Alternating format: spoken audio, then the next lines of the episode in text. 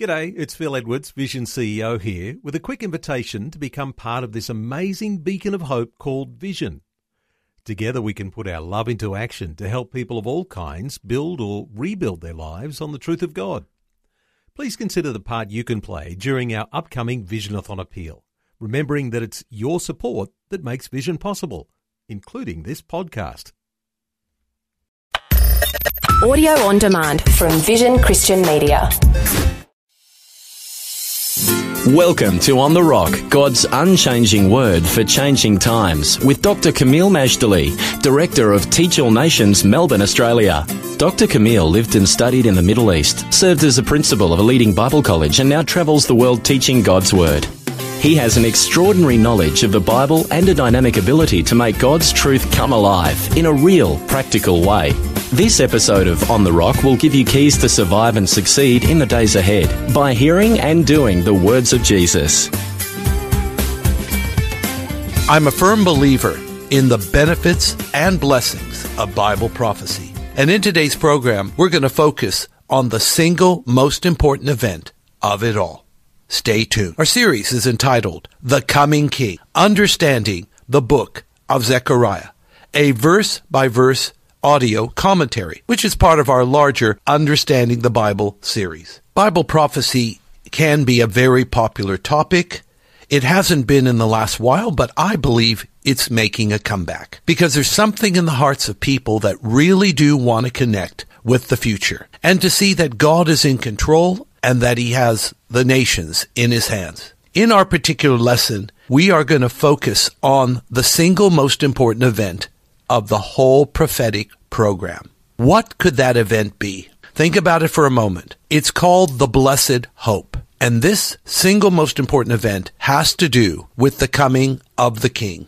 In fact, that's what this series is entitled, The Coming King. And of course, we're not just talking about any king. We are talking about the King of Kings and the Lord of Lords, the Lord Jesus Christ, Son of David, soon coming King. Remember, because he's the Son of David, he's going to rule on David's throne. And because he's the Son of God, he's going to rule on David's throne. Because the Messiah, the Christ, the anointed one, Son of David, is concurrently, simultaneously, and gloriously Son of God too. Just read First Chronicles 17, as well as 2 Samuel chapter 7. This is the passages speaking of the covenant God made with David, saying, I'm going to give you a son. He will sit on your throne forever, and your son will be my son. That's why we refer to Messiah, the Christ, Jesus, as son of David, the son of God.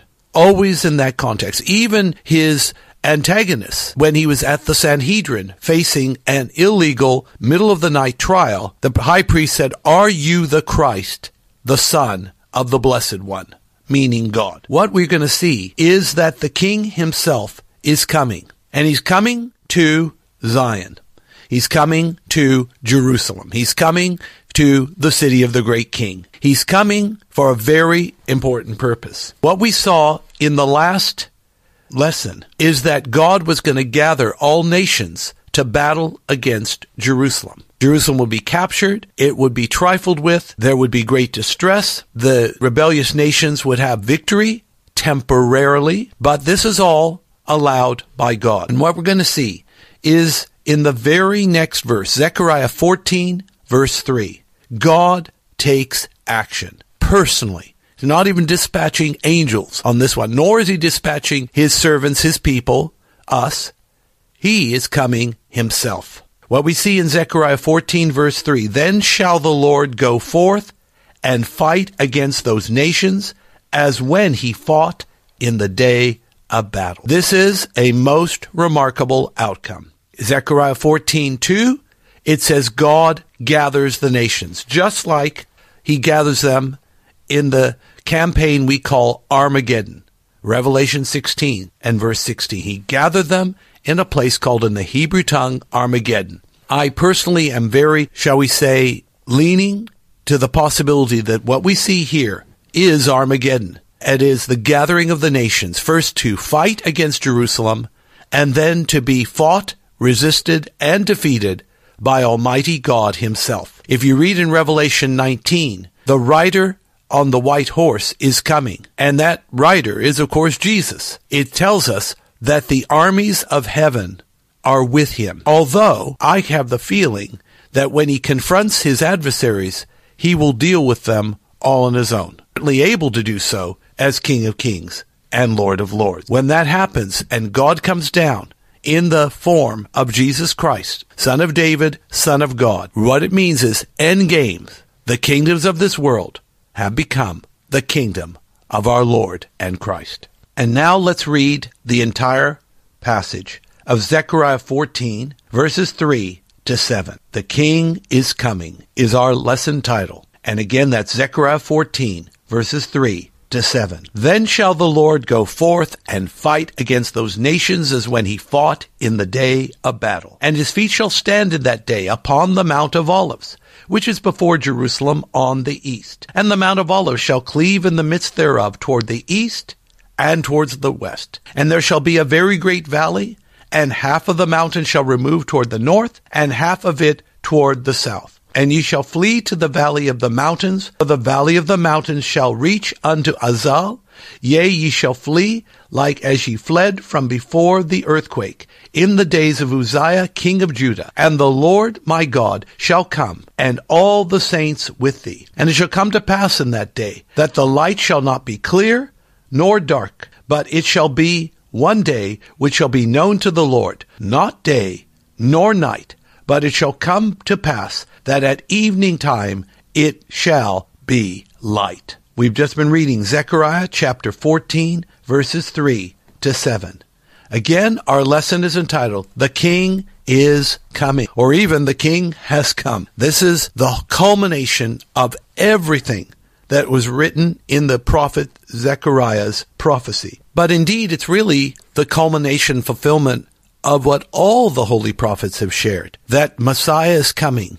First time to die for our sins, second time to judge, to establish his kingdom, and to reign. And that's why we face the things that we face because we're in the home stretch of prophetic fulfillment. What we learned earlier is there is a battle that's raging over Jerusalem. It is a battle that would seem in the natural to be political. And I know the politics very well, but that's not my purpose here. I'm not here to talk politics. I'm coming to you as a Bible teacher, even as a theologian, and showing you that ultimately this issue involving Jerusalem, the fact that the prophets spoke that Jerusalem in the last days would be the center of international controversy and eventually international conflict, that this is what the prophets said, and that's exactly what we're seeing today. Yes, I understand there is the conflict between Jerusalem in the hands of Israel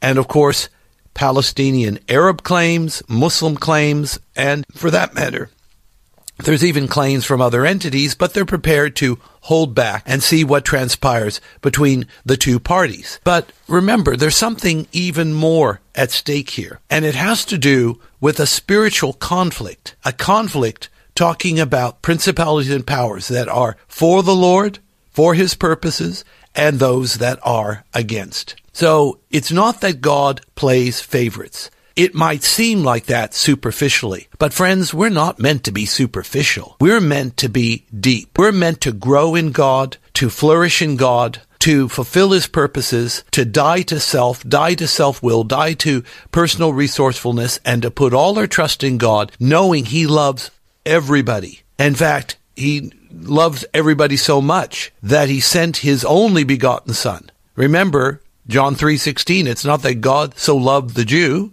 it's so God so loved the world, everybody, Jew and Gentile inclusive. That's why he sent Jesus. That whoever believes in Jesus will not perish, but have the gift, the free gift of everlasting life. We don't pay for this gift, gifts you don't pay for. You receive freely and you better receive gratefully, especially a gift like this one. Therefore, the battle for Jerusalem is really a battle for the kingdoms of this world and the principalities and powers behind it versus the kingdom of our Lord and Christ. As I get never get tired to remind my listeners, when we say the Lord's prayer, we are praying for his kingdom to come and his will to be done on earth as it is in heaven. Well, for the kingdom to come, we need the king to come. And for the king to come, we need to sort out this Jerusalem question. Because ultimately the battle for Jerusalem isn't something to deal with nationalism or politics. The battle for Jerusalem is the fact that this is the city of the great king. As per Psalm 48, verse 2, and Matthew 5:35, the city of Messiah, the son of David, to rule on his throne permanently and simultaneously to be God here on earth. Because when it, it says the Lord comes forth to fight against those nations, we're talking about Jesus. He's the only one that would fit the description that is given therein. So back to the point. There has been for a century this question of who owns Jerusalem ever since the last internationally recognized owner occupier of Jerusalem, the Ottoman Turks, went out of business at the end of the Great War. Although I might just drop a little teaser here, there has been some talk coming from very interesting quarters of a return of the Ottoman Empire. I would have absolutely scoffed at such a notion not long ago, but I'm not so sure we can scoff. All I want to say is this Turkey today is one of the most important countries in the world. And Turkey, very possibly, has significant prophetic implications in the last days. Not just from Zechariah, but actually from different parts of Scripture. Pay attention particularly to Ezekiel 38 and the place names there. So I just tell my listeners regularly and freely keep your eyes on Turkey. Because if Turkey changes, the whole world will know about it. And if the Ottoman Empire, by some fluky reason, comes back into existence, it also will play a pivotal last day role.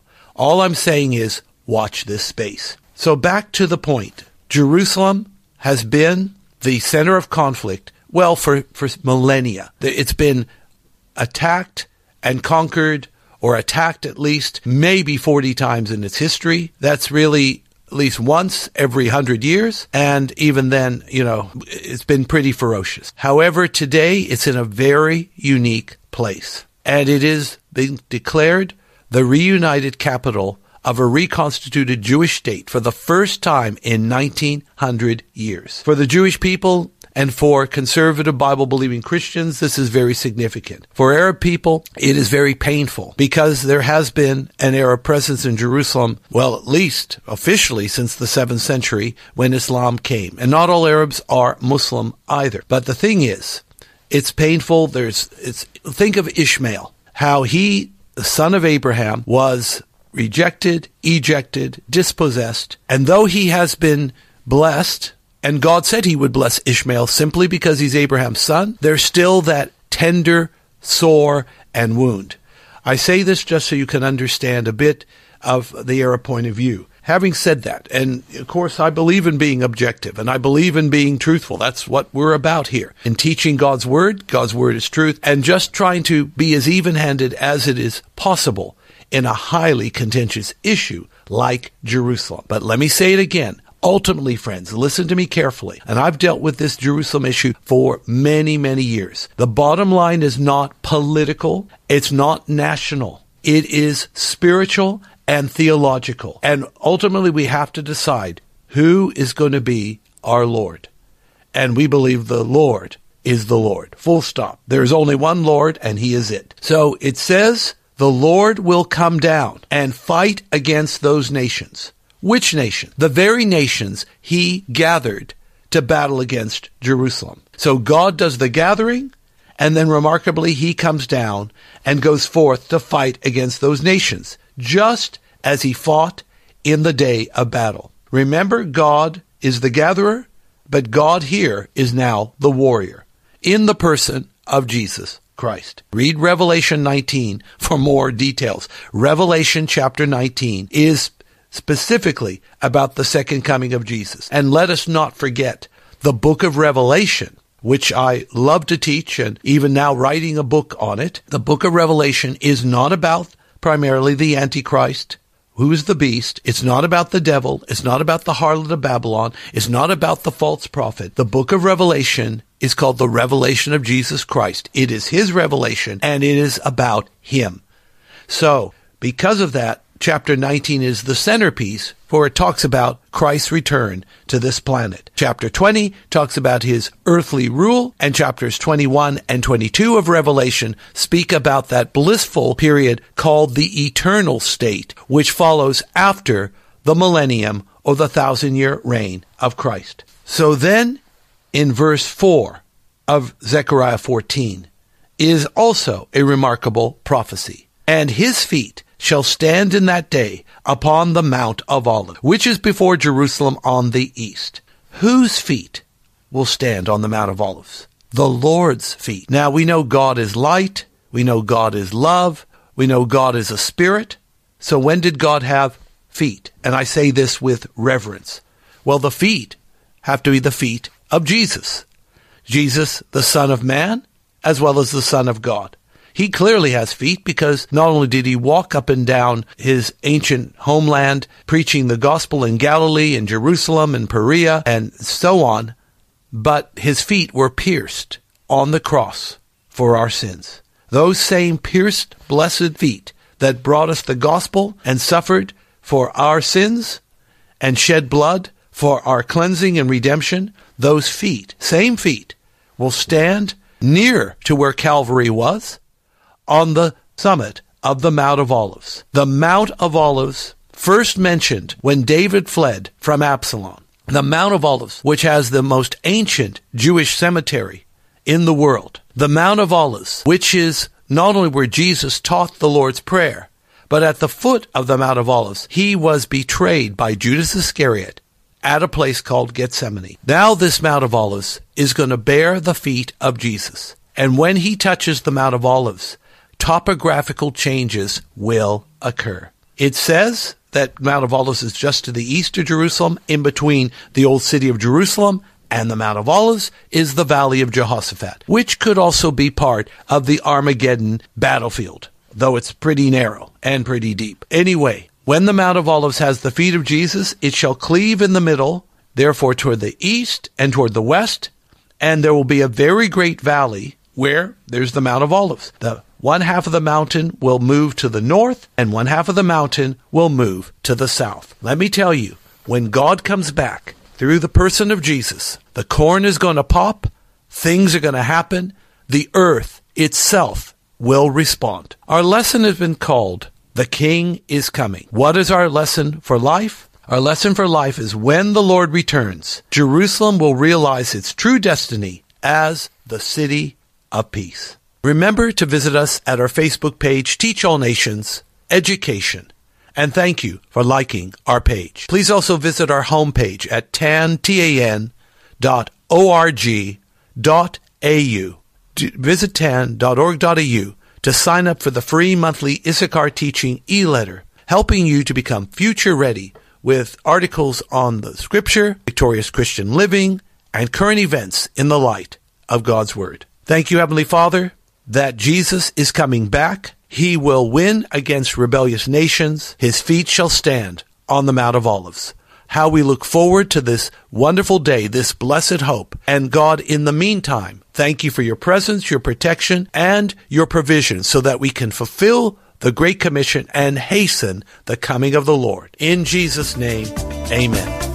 Today's On the Rock was brought to you by Teach All Nations. If you would like more information about this ministry, to download podcasts, view our online store, attend special events, sign up for our teaching newsletter, make a donation to support this ministry, or to invite Dr. Kameel to speak, log on to www.tan.org.au or write to us at Post Office Box 493, Mount Waverley 3149. Thanks for taking time to listen to this audio on demand from Vision Christian Media. To find out more about us, go to vision.org.au.